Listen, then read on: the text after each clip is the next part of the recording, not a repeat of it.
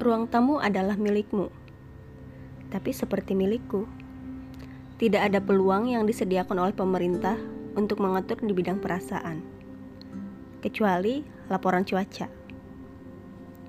Dan aku akan duduk menunggu sedemikian rupa sehingga pada pukul 8 aku mulai merasa tidak bisa tinggal sendirian di sana. Harus ada kamu. Suaramu sudah sangat familiar bagiku. Ketika aku senang, itu juga bagian darimu. Dan kemudian berjalan normal. Orang yang menyenangkan dan aku.